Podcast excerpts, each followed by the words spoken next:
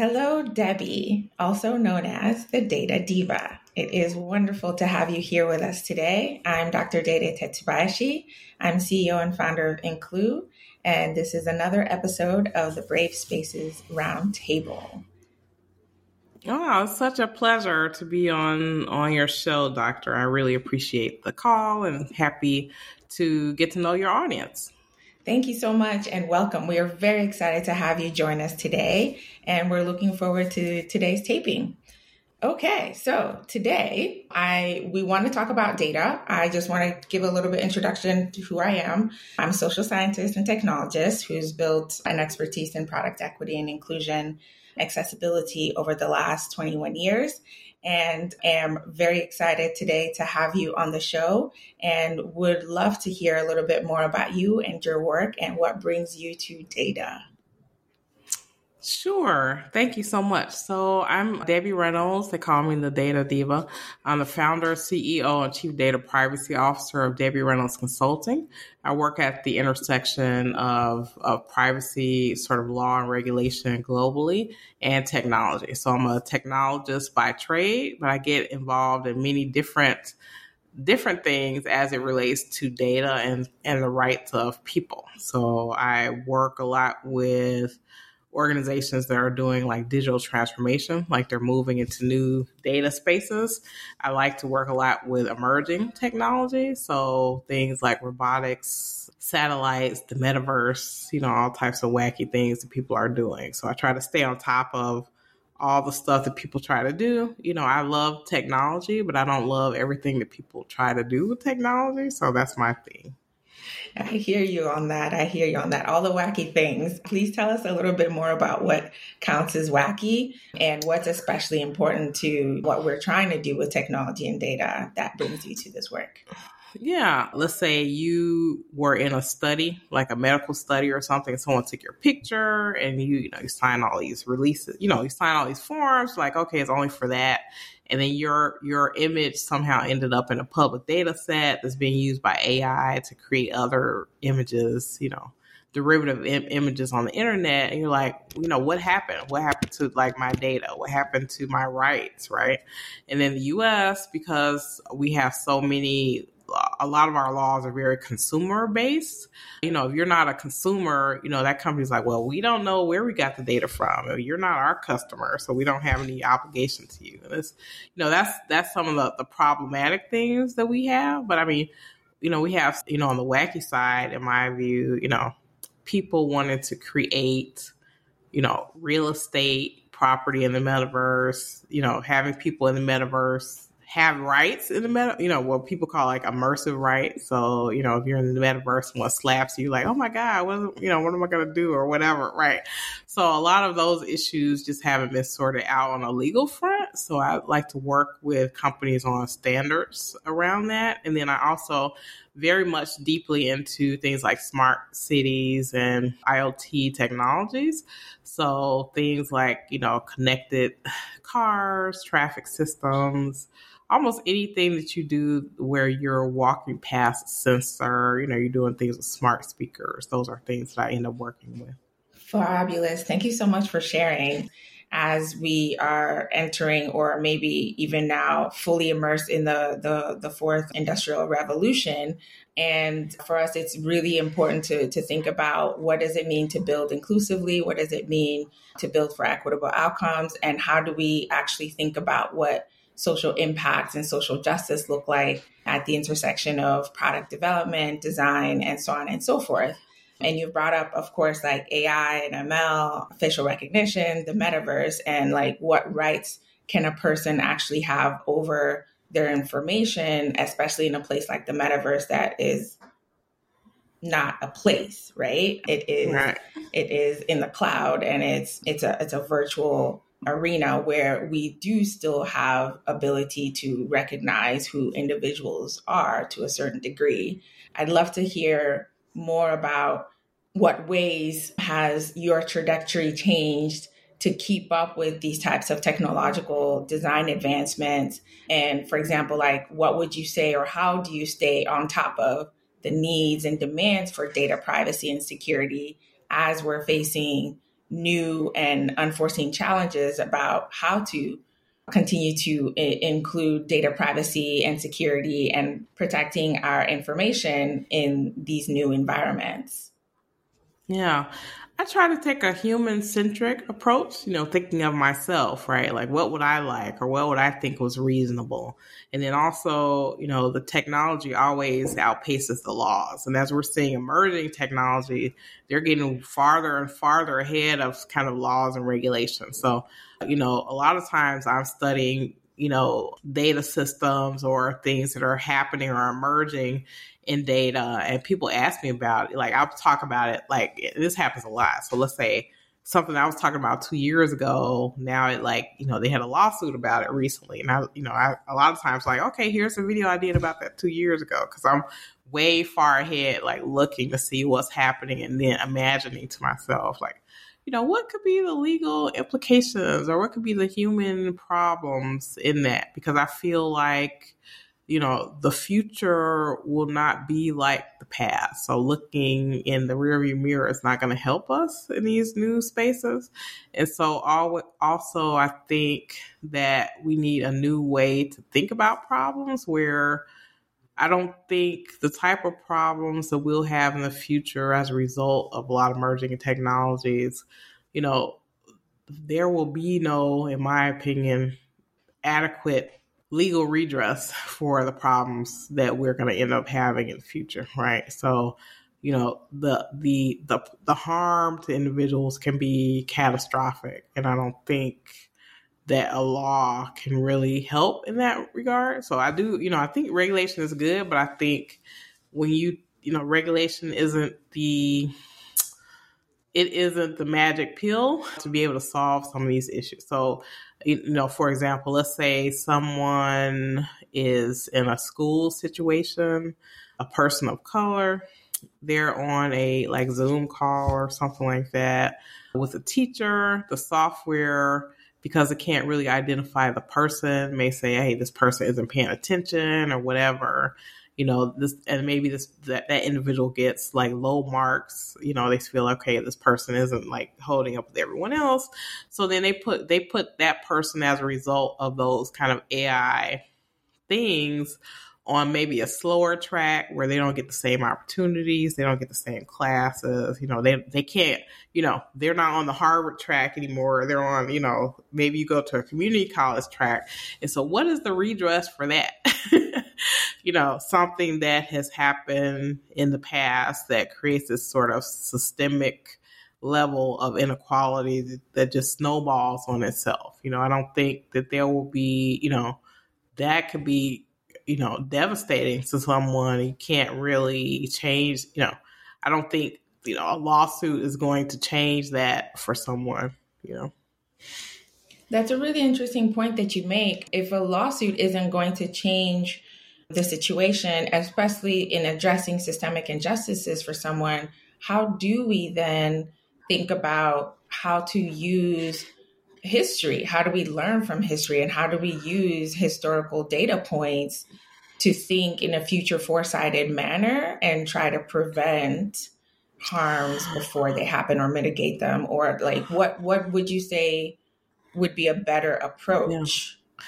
i think it has to it comes down to design but not only design but also how people are using it right so you know like let's say a brick is used to to to build houses, but you can also take a brick and harm someone with it, right? So I'm not saying outlaw bricks. I'm saying let's figure out what's the best use for it. Let's think about the harm and let's try to find ways to build things into the system, whether that's AI audits or whether that is, you know, doing privacy by design. That's something I work with companies on, you know, like, hey, you know, this is a problem with this AI system. You know, if you, you know, especially when you're talking about high stakes situations that can harm people. So for me, a lot of AI system, like I don't think that AI system should be used in, you know, things where okay, you're gonna say, oh, I think this person committed a murder because the AI system thinks they look like X. Like to me, that's not the way you should be using AI, right? So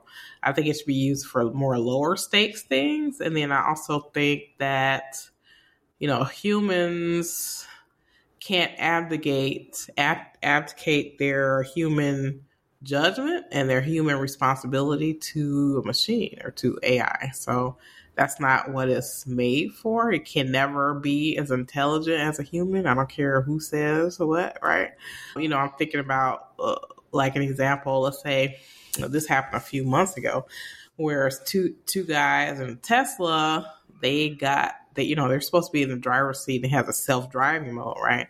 So those two guys got out of the driver's seat. I think they were like in the back seat of the car and it like ran into a tree and blew up. Okay. So that's to me, that's what I feel like people are trying to do with AI. If they're trying to say, okay, AI is smart enough to think for me as a human, and it isn't. But he it it has its own rules, but you have to be in the driver's seat.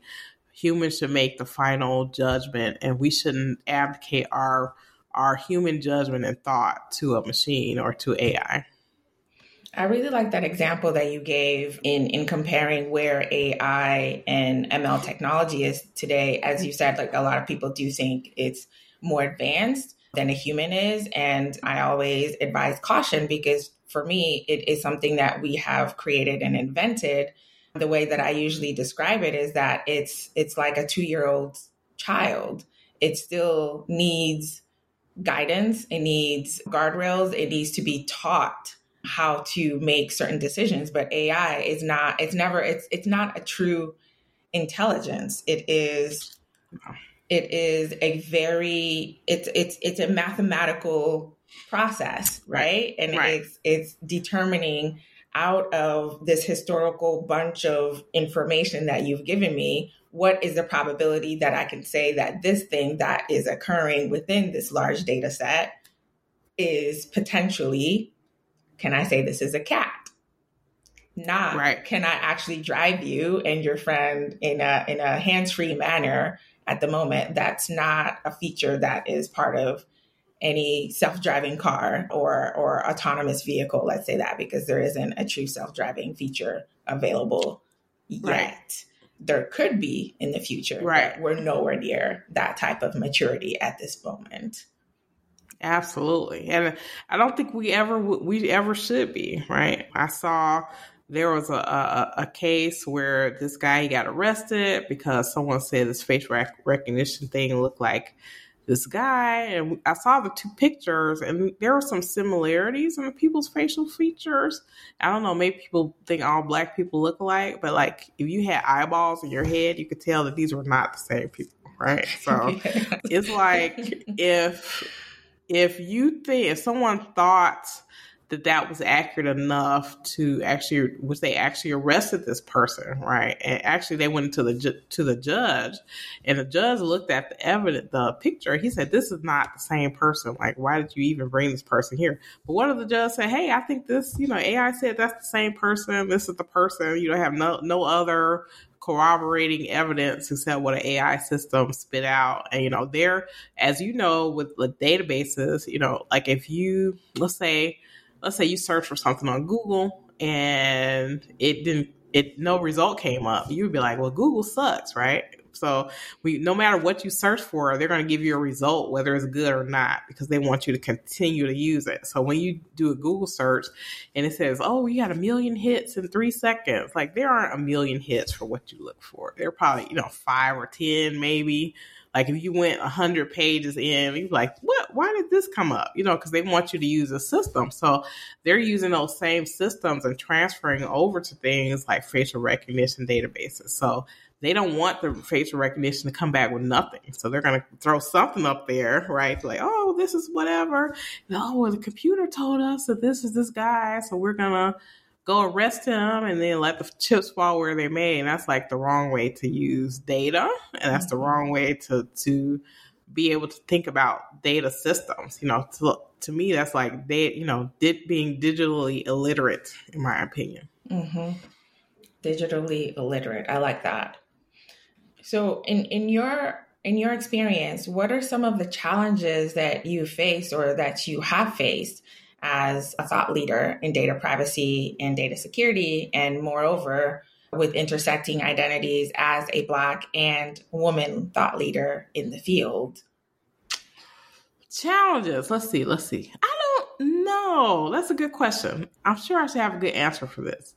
I don't know. I'm just Debbie and I do my thing. You know what I'm saying? So, like, I don't, I'm not, you know, I, I'm running my own race. So I'm not like really challenging or I'm not really you know, getting in other people's way. One thing that I think is very interesting is a lot of times, like I've been in data for, you know, well over 20 years, right? So a lot of times when people talk about privacy, they think sort of legal, legal hat. And then when they, when I, when I'm on lists or something about privacy, I'm almost always the only tech person. Like, so the majority of people are lawyers, but uh, you know, a lot of lawyers don't have 20 plus years of experience in data, right? so, so I think that's very different. And then just being, you know, having had a long career in corporate America, you know, I was almost always the only woman or the only black person or the only person of color in you know in a lot of spaces. So i visited a relative of my my boyfriend who's jewish and she was saying you know she was asking me so how do you deal with being in all these spaces with you know all these white folks or whatever? So that's just the way it's been. You know i hadn't really thought about it because it's just that's the way it is. But i want to see you know i always reach out to people of color and I want to see more diverse people because, you know, my my thing is if you don't have different perspective, you can't really get a rich solution. So if you like I say, let's say I, I had 10 people, I gave them all cameras, told them to take pictures of the same thing, that everyone will have different pictures, right? They're taking a picture of the same object, but they have a different perspective. So if you have people who have the same you know, came from the same place, look the same, talk the same, have the same experience, they're going to have a very narrow point of view. And especially when we're dealing with human problems, you know, all humans need to be involved. Can't just be, you know, Ivy League white humans, you know, or something like that. So we need, you know, we have human problems and we need all people from all walks of life, all types of industries. You know, like I very much advocate to have people people in engineering who are interested in privacy, people who you know, like you, like who are you know have some social science background and in in data. So all data people, I think, should be have some involvement because this ultimately impacts all of us as humans.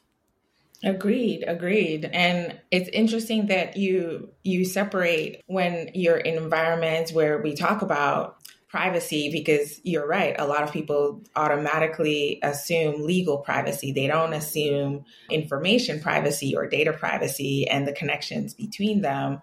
But for for those of us who are in tech, we know how closely they go hand in hand and we also know the constraints the tensions that we can sometimes face when trying to work with teams that don't have the representation of all the folks that they're trying to reach or even that they should be trying to reach if we don't have that representation. How do you then make sure that you're building or taking photos from holistic perspectives so that everyone can see all of the different angles and everything that should be represented in in that image and one of the ways, of course, that I think is best to address that is thinking about the design phase, especially when it comes to product and making sure that there's representation for all the different functional areas, in addition to the communities of people that we're trying to work with.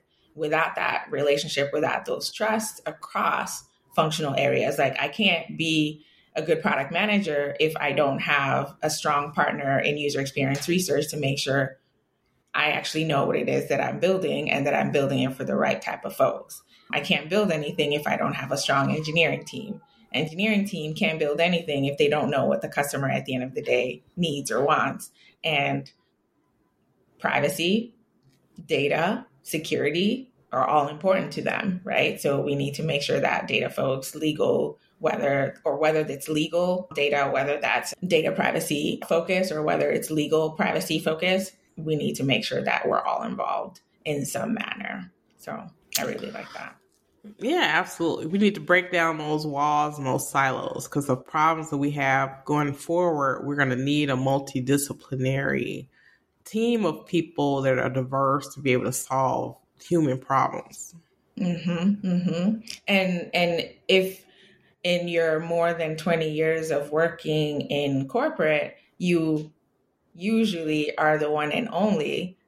What does that say about what it is that we're thinking about when we're trying to build for a future where right we don't know what is going to be happening like societally and we need to be preparing for the eventuality that all of our information for example might be available virtually what does that mean that's right and right. how do we protect each other from just Absolutely. giving away all of our information because we do that without realizing we're giving away our information. Well, there's, you know, we aren't, you know, it's complicated, right? It's, it, you know, there's psychological manipulation there and the way that these products are built. You know, it's a lot of psychology there. So it's like, you know, you want the cotton candy now, but you don't want to hear that your teeth are going to fall out six months from now, right? So it's like they know that they, they, you know, these technologies they they are addictive and they are designed to be addictive to play on your psychology, the way that humans think, you know, kind of the reward system, um,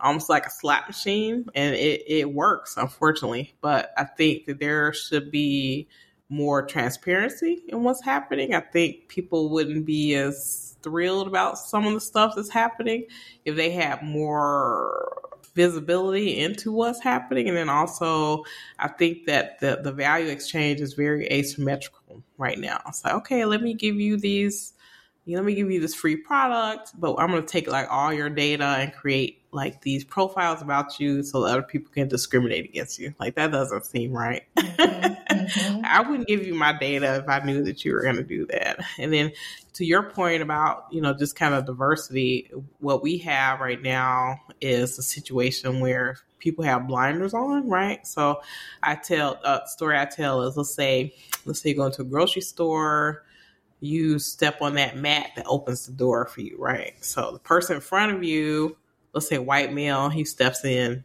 the mat opens, right? You or me, we step on the mat and nothing happens. Okay. So it's like, so what happened?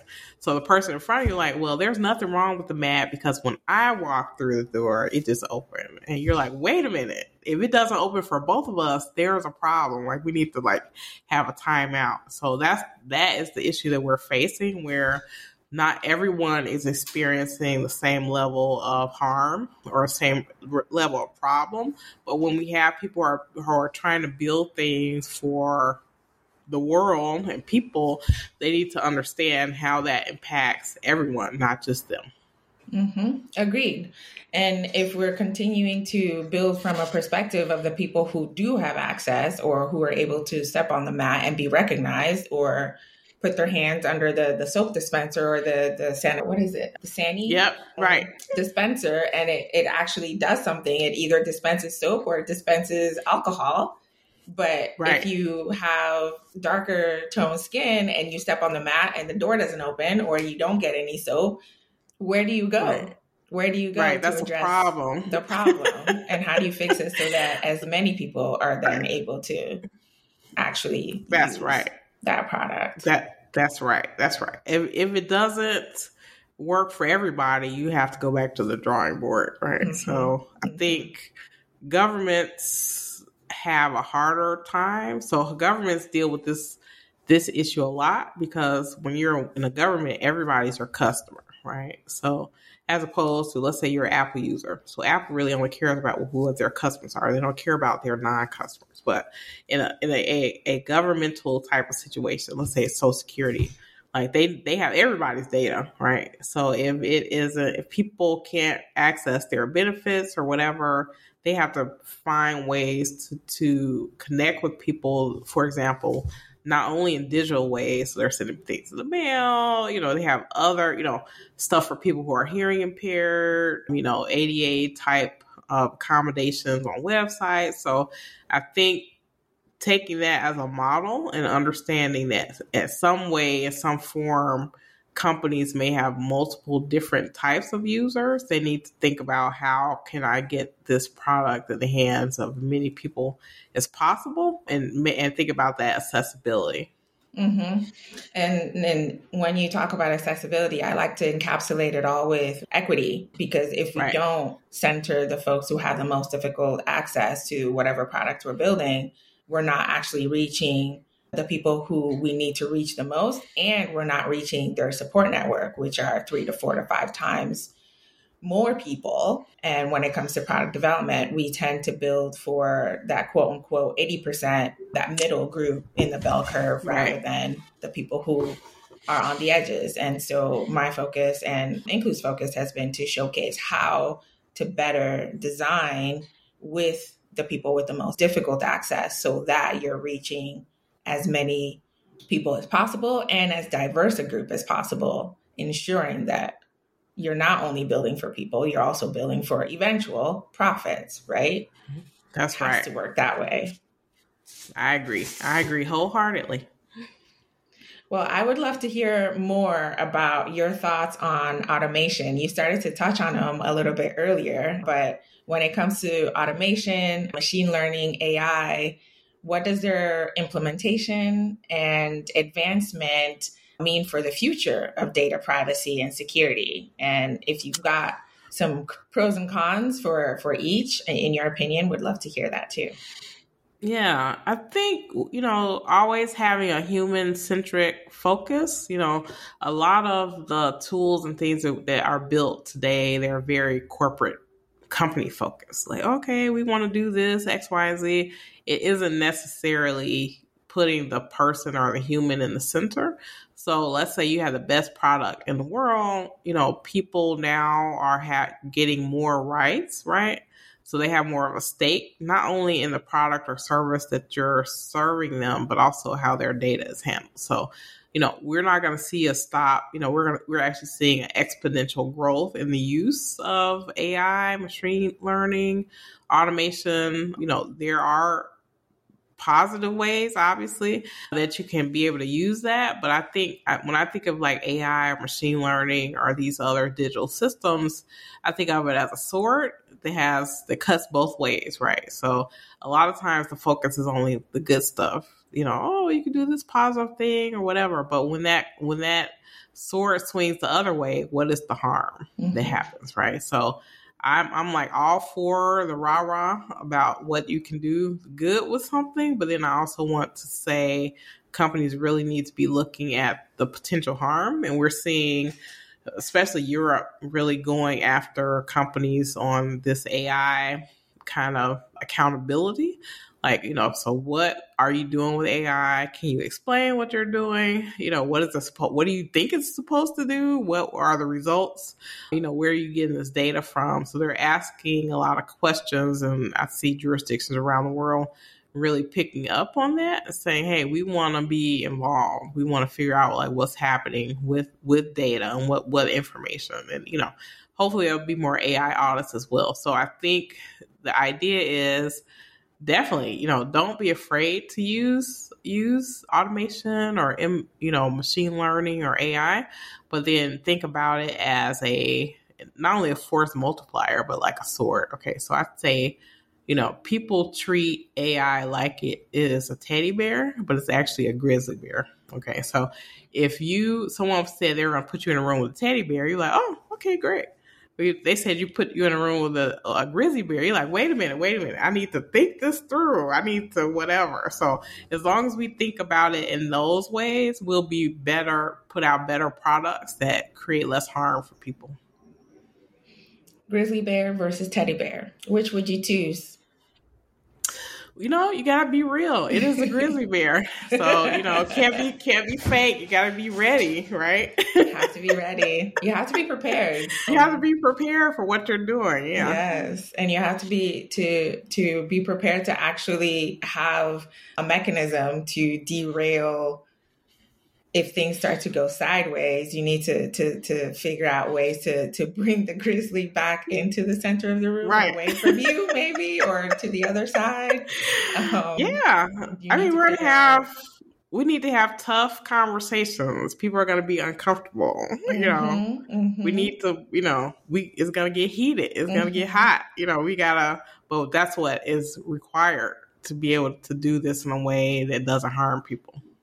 And part of that means remembering that humans are the the additional touch that's necessary. You can't have complete automation, especially using systems that don't fully understand what it means to be human. It can't make the kinds of decisions or the kind of ethical judgments that humans can make. It can only say A plus B equals C or A plus B equals C to a 70% probability that C equals C right or C is C. It might not be C. It, it could be like, well, maybe C is B, but I don't know because you've fed me some crappy data, and right now you want me to give you some gold or diamonds, and I can't really.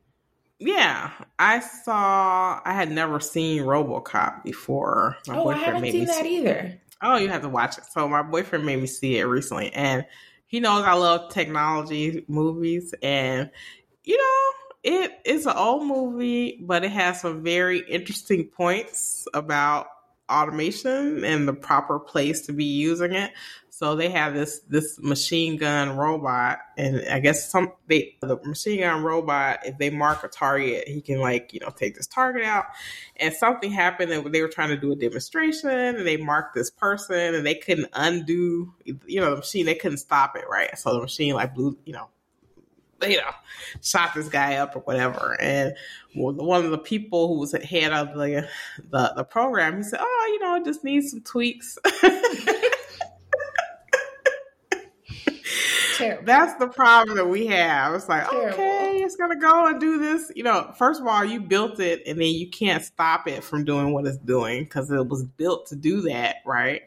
But then you're like, oh well, we're gonna pretend like this bad thing didn't happen, and let's think, you know, let's tweak it a bit and see, you know, let's keep on going, make this money. So, yeah, that's a problem. It is. And it, it, makes me think of how we're already using AI and automation systems in in all areas of life. Like we're using it in our legal system, as you were alluding to earlier not effectively, obviously. We're using it to determine whether someone is able to get credit cards or housing loans or whether they get insurance to cover, you know, care, things that we really shouldn't be using for at the moment until we truly understand how we can interrogate how it's making decisions. And we don't yet have much understanding on how to do that. We well, at least we haven't taught people how to be able to do that. So yeah, and what's for what's being forced is more transparency that haven't you know mm-hmm. happened before. So mm-hmm. companies that do credit, so like FICO and all that stuff, FIDO or whatever FICO scores and stuff like that,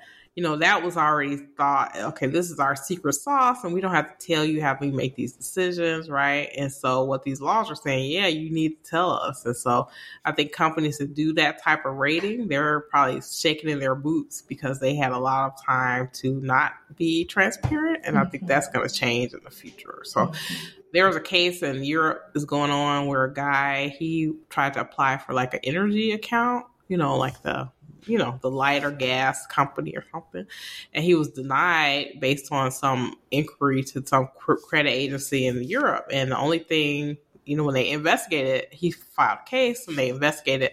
And they said the only thing that they knew about this person was their name, the whether they were male or female, and their address. So the court was like, based on that, why would you deny? You know, you didn't have anything about his credit history. Like, what was it about your algorithm that said that he was not credit worthy without knowing. You know what I'm saying? So I think there are going to be a lot more things like that where you're like, oh, well, we're sorry that we discriminate against, you know, obviously there's a problem in that algorithm and it isn't very transparent because you're really, you know, and, and the court said, you know, the company can't say that this is like a secret sauce type of thing because it could create a true harm for this person down the road, you know. I have a question for you on that too. Remind me, there's one connected to RoboCop. I want to ask mm-hmm. you versus mm-hmm. RoboCop versus Terminator. Which do you think is the better representation for where we are in terms of the teddy bear versus the grizzly bear? I've never seen Terminator. Okay. I'm not, I'm not, I don't watch that many movies. That's why my boyfriend made me watch it. But but I thought RoboCop it had a message there that people really need to need to think about. And so it is again about the problem of humans abdicating their judgment and responsibility to machines. Mm-hmm. That is the problem. mm-hmm. So I think that they they I think they laid that out very clearly what that problem is, and we still are dealing with that today. I would recommend watch maybe the first two Terminators, maybe the first three. I don't know. It's the same okay. story, but it's mm-hmm. when the mm-hmm. when the robots take over because they are making decisions for humans, and their ultimate result to the the question of who's who's who, or what needs to happen in order to make the planet, you know, do better, or what what can we do to to make things better in this world that we live in, their answer is get rid of the humans because they're right. they're the problem. Whereas now we're like, well, you know, they're not going to take over, but maybe they will. Who knows? Yeah. Well, they will if we jump into the passenger seat, right? If we just let them continue. Absolutely. and one more question. Do you have do you have any thoughts as to where we are headed? Like, if we want to compare, for example, where Europe is right now in dealing with our unpreparedness for data privacy and data security versus the US, do you have hope one way or the other that the US is coming close to Europe, whether Europe is in the lead, whether it's neck to neck? Yeah, Europe is at least 30 years ahead of where we are, and we'll never be what they are in privacy. It's just not going to happen. So, the reason why I say that is because the US is very consumer focused on privacy. So, mm-hmm. a lot of our infrastructure around privacy or the laws that have been created up to this point is very consumer focused, right? Not all humans are consumer, so there are gaps there. Like I'll give you an example. So let's say let's say you were a resident of the state of California. California, as you know, has like the strongest consumer privacy regulation in the US right now, called the CCPA. Soon to also add the CPRA. But let's say you you go to a grocery store, you're part of their loyalty program or whatever, they have obligations to you about how they handle their data, your data and stuff like that. So let's say you walk across the street to a church and they have data about you also, but they don't have to comply with that law because a lot of those uh, non-for-profit companies are well all of them are exempted from having to comply with that law.